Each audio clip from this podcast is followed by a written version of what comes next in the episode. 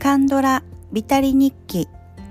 この番組は韓国ドラマにハマったミセスポイズンの独り言。記録のための日記のような番組です。さて本日は第49話レンボについて記録していきます。とこちらのドラマはえっ、ともともと、えー、配信待ちで今私の解放日記と私たちのブルースっていうのを、えー、と見ていっているんですがまだ配信されていないっていうところで最終話まで行ってないっていうところでちょっと時間がありましたので、えっ、ー、と少し前でしたけどあのランキングでも割と常に上位にいたドラマっていうこととあとはあのカンドラのプロの方のブログなどを読んでいるんですがあの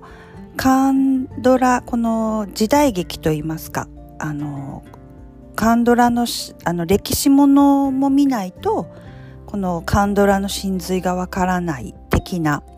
あのお話をあの聞いていましたので今までずっと歴史もの時代ものには手をつけていなかったんですけどえー、初めての、まあ、時代劇ドラマということになります。えー、っと、ドラマのあらすじと概要をちょっと話してみます。こちらのドラマは2021年に発表されたドラマで1話から 20, 20話まであるドラマになります。あらすじを簡単に説明してみますね。朝鮮王朝時代に王の後継者である聖子が秘密裏に死亡し混乱を防ぐためその双子の妹が断層して生きて様々な苦労を乗り越えつつ運命の人への恋心に悩むという内容とあります。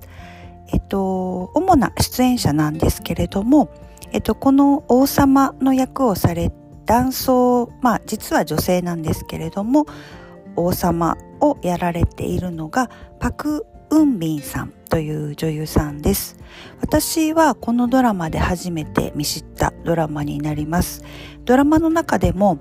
男装して王様になっているところと、えっと、時々見せる女性の、えー、様子っていうところも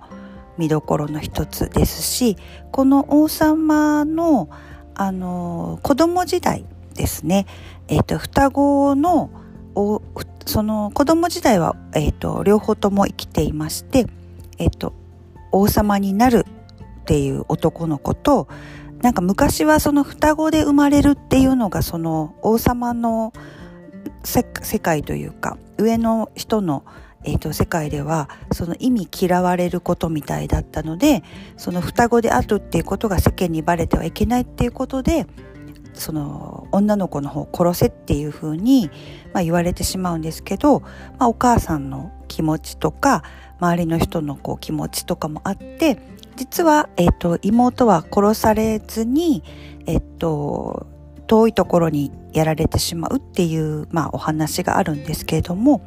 その子役をあのちっちゃい頃の、えー、と二役やって双子の役をやっているんですごいんですけど子役をチェ・ミンビンちゃんっていう、ミョンビンちゃんっていう子がされてます。で、この子役の方はいろんなドラマで出ているドラマで、あ出ている俳優さん、女優さんで、あの、私はイーテウォンクラスで、あの、磯のちっちゃい頃やられていたっていうイメージがあるんですけど、他にもたくさん出ている、まあ、名子役さんという感じです。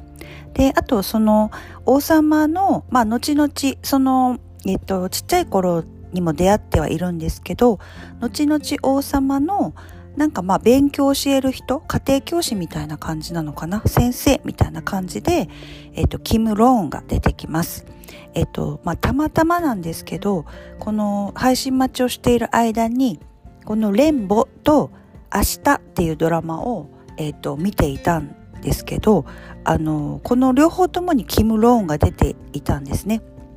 たまたまのチョイスでなんですけどまああのもともとはレンボの方が先で、えっ、と、公開はですね、明日の方が後なんですけども、えっ、と、明日の方を先に見ていたという感じで、あ、このレンボでこう、あの、ブレイクしたんだなっていうのがわかるぐらい、まあ、魅力的な俳優さんです。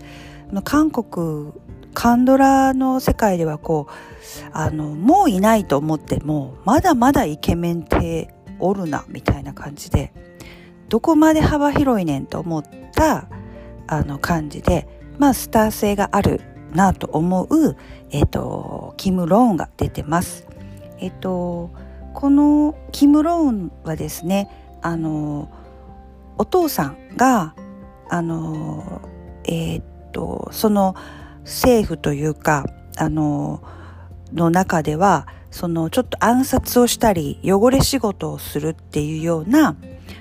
役回りの仕事をしているお父さんがいて、まあ、キム・ローンのそのあの家庭教師というかあの子供の頃のこととこう、まあ、反対の、まあ、お父さんも仕事でやってはいるんですけれどもこのお父さんが実はこの王様の双子の妹をあの兄と入れ替わっていることに気づかず殺してしまうっていうそれも自分の、えっと、息子の目の前で殺してしまうっていうあのまあ数奇な、えーと、運命を持ったあの人です。だからこのキム・ロウンとお父さんっていう関係性が描かれているストーリーも見応えがあります。あと王様の周りには、えーと、王様のいとこで、えー、ナム・ユンスっていう俳優さんこちらの方私は人間レッスンで見たことがあるんですけれども、えー、王様のいとこですとかこの王様には、えー、のその年頃になるとお妃を迎えないといけないんですけどこのお妃なんかも出てきたりとこの家庭教師であるキム・ローンのことを好きになる美女とかも出てきたりあと王様に仕えている男え、ー、と、まあ、秘書みたいな感じでしょうか。で、こちらが、え、ー、と、愛の不時着でも秘書役をやっていたコ・ギュピルさんが出ていて、このコ・ギュピルさんのシーンはいつもこう、ちょっとクスッとこう、あの、なかなか悲しいドラマ、悲しいストーリーが多いんですけれども、あの、ちょっとコ・ギュピルさんが出るところがちょっとクスッと笑えるシーンになってます。で王様に仕える、えー、女の人も、えーと、この2人ですね使える男の人とこのギュピルと助官が、えーと、唯一、えーと、女の人だと知っているということになるっていうようなメンバーでストーリーが進んでいきます。ドラマの感想なんですけれどもあのー、結構王道のラブコメですよね。あの本当は女性なんだけど男装していてまあそのかっこいい面っていうか、まあ綺麗美しいんですけどね。まあそういうのってまああの昔から、えーと、ベルバラの世界とかでもそうですしあの手塚さんのえっ、ー、とアニメとかにもありますよね。あの王子の役とかあのありますけどあのこのまあ面白いところはあのその一番の恋をしているその王様とキム・ローンなんですけどキム・ローンはその女の子が死んでると思って王様はまああの男の人だと思っているんですよね。だけどなんか好きになってしまうっていう苦悩っていうのがあったり逆にお妃様を迎えるんですけどあのお妃様は男だと思って好きになったりとかでそこでもまあ言ったら王様はそれに応えられないんですよね。そのえーと、王様とお妃様なので子供を作らないといけないんですけどそういうところにも応えられなくってでもお妃様はまさか女の人だと思っていないので自分はすごく好きなんだけど好きになってもらえないというような、えー、っと恋愛の苦悩っていうのを抱えたりとか、えっ、ー、と、まあ、ローのことを好きになる美女とか、まあ、いとこっていうのもあるんですけど、まあ、全員が、あの、好きな人というか、運命の人の恋心っていうのが、こう複雑に入り組んでいるっていうところがあって、まあ、恋愛劇として見ても、まあ、王道ではあるんですけど、結構楽しめて見れる作品になります。で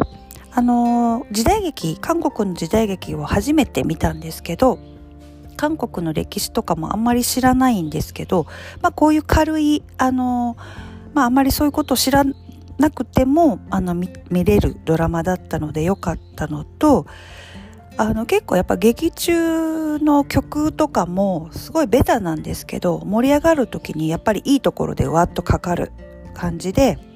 そこもあの感情揺さぶられやすいっていうことなんで見やすいっていうこととまあ結構時代劇設定なんであのまあ理不尽なものとか差別とかもありますよね。そういうのとかが割とあとまあ悲劇とかもあのあるんだけどなんかこの熱いエネルギーで乗り越えるみたいなストーリーがあの、結構不自然にならずに時代劇っていう設定なのでそこが不自然にならずに見られたっていう良さがあります。えー、まあ最終的にこういうのってまあ主人公は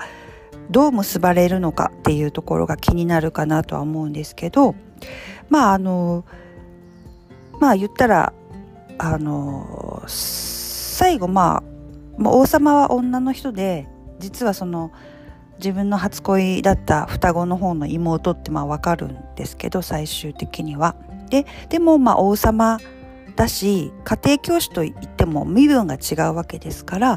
まあ、そこでどういうふうにハッピーエンドになるのかっていうところとか最後そういうところは割とあのだいぶ苦労は今までしてきたのに結構最後は簡単にあの、まあ、復習も含めてあの割と遠山の金さん的な感じで、まあ、一見落着みたいな感じで最後、まあ、終わるっていうところはあるんですが、まあ、そこも含めて時代劇っぽいというところもありますしあの、まあ、人気が出るドラマだなっていうふうには思いました。やっぱりこのドラマはやっぱりそのキム・ローンの光り輝くこうそのイケメンさとかあのナイスバディぶりが際立つドラマかなっていうふうに思いました。えー、と本日は韓国ドラマ「レンボ」について記録いたしました。